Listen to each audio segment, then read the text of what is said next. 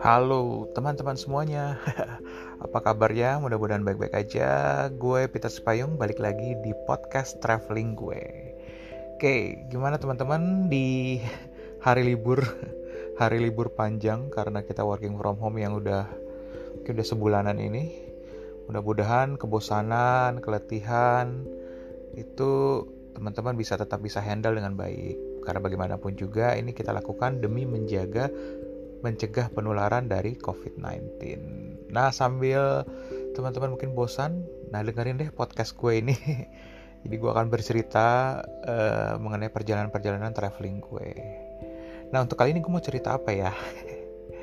Ceritanya ini cukup menarik. Uh, ini sebenarnya adalah perjalanan gue sekitar tahun lalu ya, 2019, di mana gue pergi ke negara Asia Tengah. Uzbekistan, Kazakhstan, dan juga Kyrgyzstan. Nah, jadi gue ini tour ikut open open apa ya open trip tour. Jadi gue bersama rombongan. Sebagian memang teman-teman gue, teman-teman kantor, tapi juga ada beberapa yang baru gue kenal. Nah, untuk cerita kali ini gue nggak akan menceritakan keseluruhan, tapi gue mau menceritakan sesuatu yang eh, cukup penting yang mungkin adalah bucket list dari teman-teman semua uh, beberapa teman-teman. Jadi bahkan teman-teman gue ada beberapa yang, itu gue pengen main ke situ belum sempat. Yaitu gue akan uh, menceritakan kunjungan dan juga uh, background atau latar belakang kenapa tempat ini menjadi terkenal. Ya, gue mau bercerita mengenai museum atau kubur dari Imam Al-Bukhari. Wow, siapa Imam Al-Bukhari? Nah, mungkin teman-teman lebih tahu daripada gue ya. Jujur gue udah sering denger sih gitu nama ini, tapi ya gue nggak begitu terlalu tahu. Ya karena uh, ya bisa dibilang kan ini Imam Al-Bukhari ini uh, cukup terkenal religius ya untuk kalangan muslim ya karena gue bukan beragama muslim jadi mungkin gue gue pernah dengar tapi bukan apa bukan sesuatu yang apa istilahnya uh, jadi bakat list gue gitu gue pernah dengar tapi gue tidak yang sepenasaran itu kira-kira kayak gitulah eh, bisa digambarkan uh, apa perasaan gue tapi ujung-ujungnya ketika gue dengar ketika gue ke sana dan gue akhirnya mendengar ada cerita di balik ini semua uh, eh, gue rasa ini harus diangkat di dalam podcast gue dan ceritanya cukup menarik. Jadi ceritanya bagaimana Pit? Nah, jadi kalau teman-teman tahu Imam Al Bukhari ini uh, sangat terkenal. Uh, dia bisa dibilang adalah filsuf ya atau juga imam. Jadi mungkin malah bisa dibilang uh, guru agama Islam, imam yang besar ya. Jadi dari masa kecilnya dia adalah orang Uzbekistan, Timur uh, Asia Tengah. Kemudian dia uh, ketika umurnya masih muda kalau gue nggak salah dia udah pergi ke apa ke Arab Saudi dia di sana belajar ilmu agama lebih dalam lagi sehingga dia banyak mengeluarkan tulisan-tulisan yang mungkin sekarang bisa dikenal dengan hadis kalau saya nggak salah gitu ya dia menulis sekitar hampir tujuh ribuan hadis kalau saya uh, ing, tidak salah ingat ya sekitar tujuh ribuan hadis dan itu banyak dipakai oleh sampai sekarang gitu untuk menjadi panduan keimanan keagamaan uh, agama Islam seperti itu. Nah yang menarik adalah Imam Al Bukhari seperti namanya Al itu berarti dia berasal atau from gitu. Bukhari ini adalah dari kota kota Bukhari. Jadi dia tuh dulu lahir uh, dan kemudian sepanjang hayatnya ya setelah dia pulang dari Saudi Arabia dia kembali ke kota Bukhari. Nah, jadi ini ceritanya berhubungan dengan presiden pertama Indonesia atau Presiden Soekarno. Jadi eh, ketika Presiden Soekarno memerintah menjadi presiden di Indonesia kan dari tahun ya teman-teman tahu lah ya dari, dari tahun 45 oh sorry dari tahun 45 sampai sekitar tahun 60 ya sudah pemberontakan G30 mungkin 66 atau 67 nah jadi ceritanya ini sekitar akhir tahun 50-an atau awal 60-an terus terang gue juga nggak tahu detailnya seperti apa karena ini dulu dianggap orang adalah cerita bohong-bohong. Tapi gue kemudian diceritakan ulang oleh guide gue waktu di Uzbek. Jadi kalau ini cerita diceritakan oleh orang Uzbek menurut gue ini adalah versi yang lebih original dibandingin cerita yang mungkin beredar di Indonesia. Atau cerita-cerita yang beredar di ya apa ya uh, Google apa di website-website yang diceritakan orang. Ya, ini ceritakan oleh uh, guide gue. Jadi katanya di tahun 50-an akhir itu atau 60-an ya kan hubungan Indonesia Indonesia adalah non blok. Ya, kalau teman-teman masih ingat kita kita disebut negara non blok. Jadi kita nggak memihak ke Amerika, nggak memihak ke Rusia. Jadi nggak memihak uh, Uni Soviet waktu itu ya. Jadi kita tidak memihak ke blok barat ataupun blok timur. Nah, tapi katanya Presiden Soekarno ini diundang lah oleh Presiden Soviet atau Presiden Uni Soviet waktu itu. Nah, di masa itu kan ya kalau teman-teman tahu di akhir-akhir e, masa pemerintahannya memang Soekarno jadi agak condong ke timur gitu ya. Nah, sebenarnya mungkin ini salah satu awal mulanya. Jadi dia diundang untuk ke Soviet. Nah, tapi karena Presiden Soekarno pengen bawa gue kan non blok Indonesia tuh non blok gitu. Jadi jangan sampai uh, ini menjadi apa namanya pred, predensen pengaruh atau anggapan buruk dari uh, Barat, terutama geng Amerika dan Eropa ya, Eropa Barat. Jadi gitu, mereka uh, Presiden Soekarno nggak mau itu terjadi. Jadi Presiden Soekarno tahu bahwa uh, Imam Al Bukhari itu berasal dari Uzbekistan. Waktu itu Uzbekistan adalah masih wilayah Soviet ya. Jadi kalau teman-teman ingat di tahun sampai tahun 90-an Soviet itu wilayahnya besar banget kemudian baru dia pecah menjadi negara-negara kecil negara kecil dan satu negara besar ya. Negara besarnya tetap Rusia. Jadi kalau teman-teman tahu Soviet pecah menjadi Rusia. Itu negara besarnya kemudian ada negara-negara Balkan. Itu Etio eh sorry itu kok jadi Ethiopia Estonia Latvia dan Lithuania di Balkan. Kemudian di Kaukas itu ada Georgia, ada Azerbaijan dan juga Armenia. Sedangkan di Asia Tengah itu ada Kazakhstan, Uzbekistan, Kirgistan, Tajikistan dan Turkmenistan. Nah, kira-kira itulah pecahan-pecahannya Uni Soviet. Nah, jadi Uzbekistan waktu itu masih di di bawah Uni Soviet. Nah, jadi Presiden Soekarno ini tahu bahwa ada uh, ada kuburan dari Imam Al Bukhari di Soviet. Jadi makanya dia bilang, oke okay, kamu kamu boleh mengundang saya, tapi taktiknya ada kamu mengundang saya untuk ziarah. Jadi kalau ziarah kan ya wajib gitu. Itu itu ada sesuatu yang normal kalau orang ziarah ke kuburan gitu. Apalagi kuburannya ada kuburan apa imam terkenal, imam yang uh, orang Islam yang terkenal gitu ya, muslim yang terkenal gitu. Nah, jadi itu taktik yang digunakan oleh uh, Presiden Soekarno untuk bisa berkunjung. Jadi akhirnya Soviet mengundang mengundang Presiden Soekarno caranya untuk bertemu Soekarno dengan uh, mengundang untuk melakukan ziarah.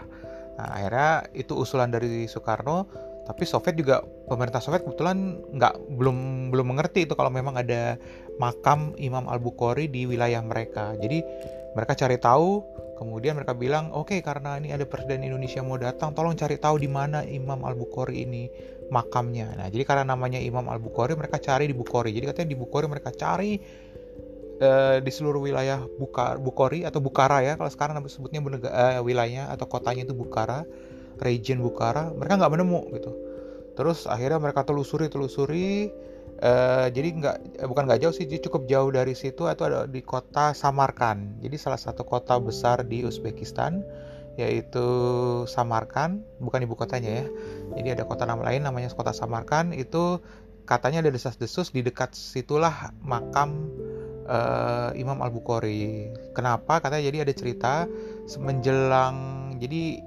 ya ini cerita ya jadi cerita dalam cerita ya teman-teman. Tapi intinya gini jadi ketika Imam Al Bukhari tinggal di Bukhari waktu itu Bukhari itu Bukhara itu ada kingdom sendiri kerajaan sendiri kerajaan Bukhara. Ini jadi di zaman dia hidup ya.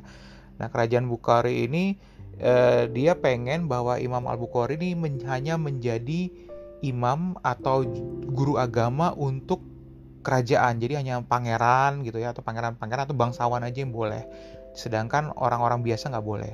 Nah Imam Al Bukhari nggak mau itu gitu. Dia maunya ya ajaran Islam itu disebarkan ke semua orang bukan hanya untuk raja gitu. Nah akibatnya jadi dia diusir dari Bukhari. Nah dia pergilah ke kota Samarkand nah tapi sebelum dia masuk kota Samarkand ini dia nggak boleh karena Samarkand itu juga kerajaan. Jadi jadi Samarkand ini merasa kayak wow ini kan Imam Bukhari kan dari Bukhari gitu ya. Jadi mereka mereka hati-hati. Akibatnya Imam Bukhari ini tinggal di luar kota Samarkand. Nah, kebetulan gue agak lupa nama kotanya. Jadi eh, nama daerahnya itu mungkin sekitar di luar kota. Kalau sekarang sebenarnya nggak terlalu di luar ya, mungkin sekitar hanya 5 kiloan. Tapi katanya kalau zaman dulu itu eh, kan kota Samarkandnya yang hanya di tengah-tengah ya. Jadi kota ke, jadi masih kecil. Jadi sekitar 30 kilo gitu dari kota Samarkandnya. Nah, itu ah terus terang gue lupa nama tempatnya mohon maaf ya teman-teman nanti bisa kita googling nah jadi di kota itulah akhirnya si Imam Bukhari ini nunggu menunggu sampai dia boleh masuk ke kota Samarkand nah pada saat dia menunggu itulah akhirnya dia uh, meninggal dunia gitu. Nah meninggal kemudian dimakamkanlah di tempat itu. Nah itulah akhirnya sampai ke apa namanya ke Soviet. Kemudian Soviet akhirnya oke okay, pokoknya cari tahu gimana caranya supaya dapat uh, itu uh, kuburan. Nah, akhirnya katanya kuburan ini berhasil didapatkan ditemukan.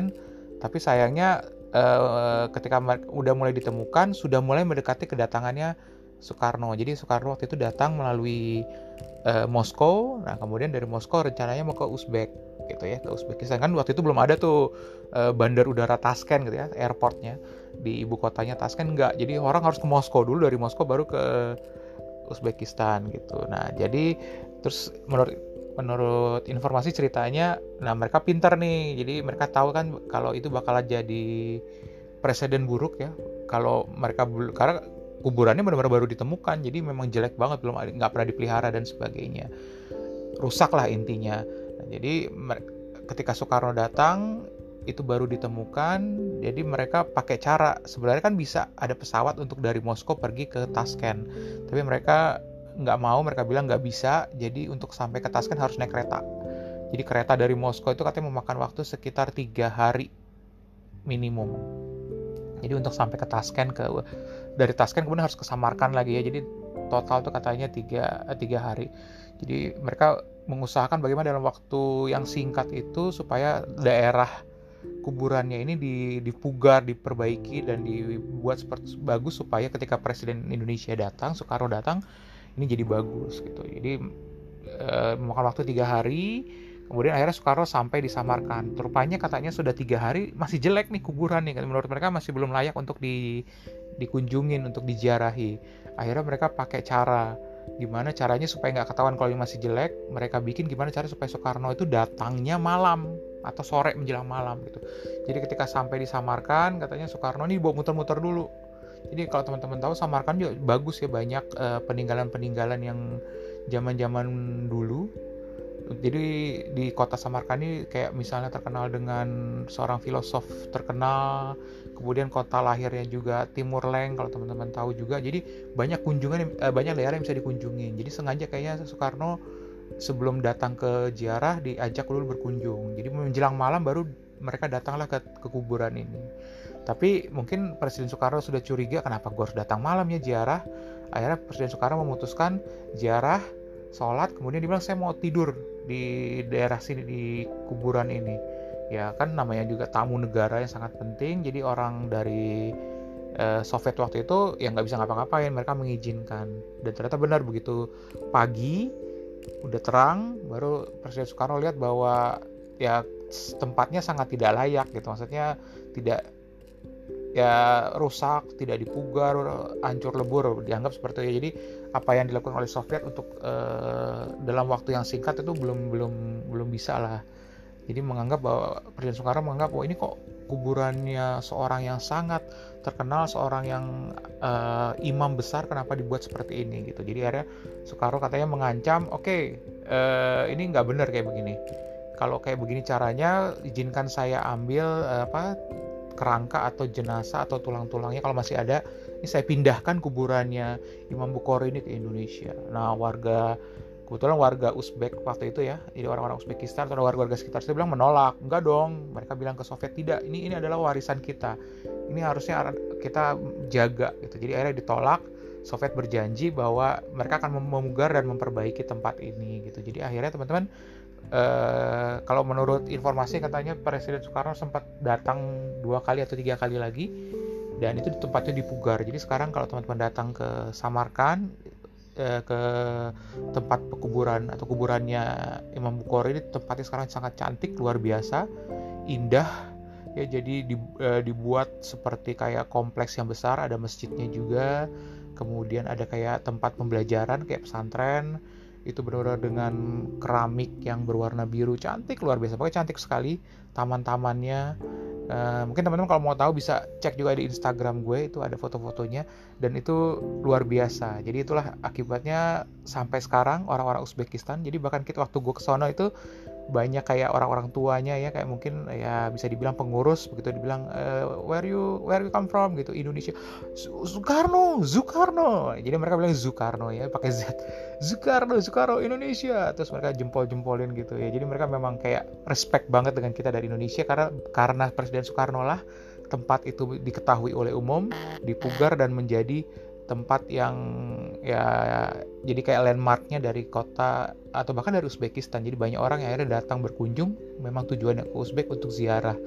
Dan ini semua adalah berkat uh, Presiden Indonesia Soekarno. Jadi sampai saat ini, terutama kalau teman-teman ke sana, coba uh, yang mau sholat, teman gue ada beberapa yang sholat, kemudian kalau gue sih biasanya duduk-duduk gitu sambil nanti dengerin gitu atau ketika ada yang menyapa bilang kami dari Indonesia. Itu mereka seneng banget luar biasa.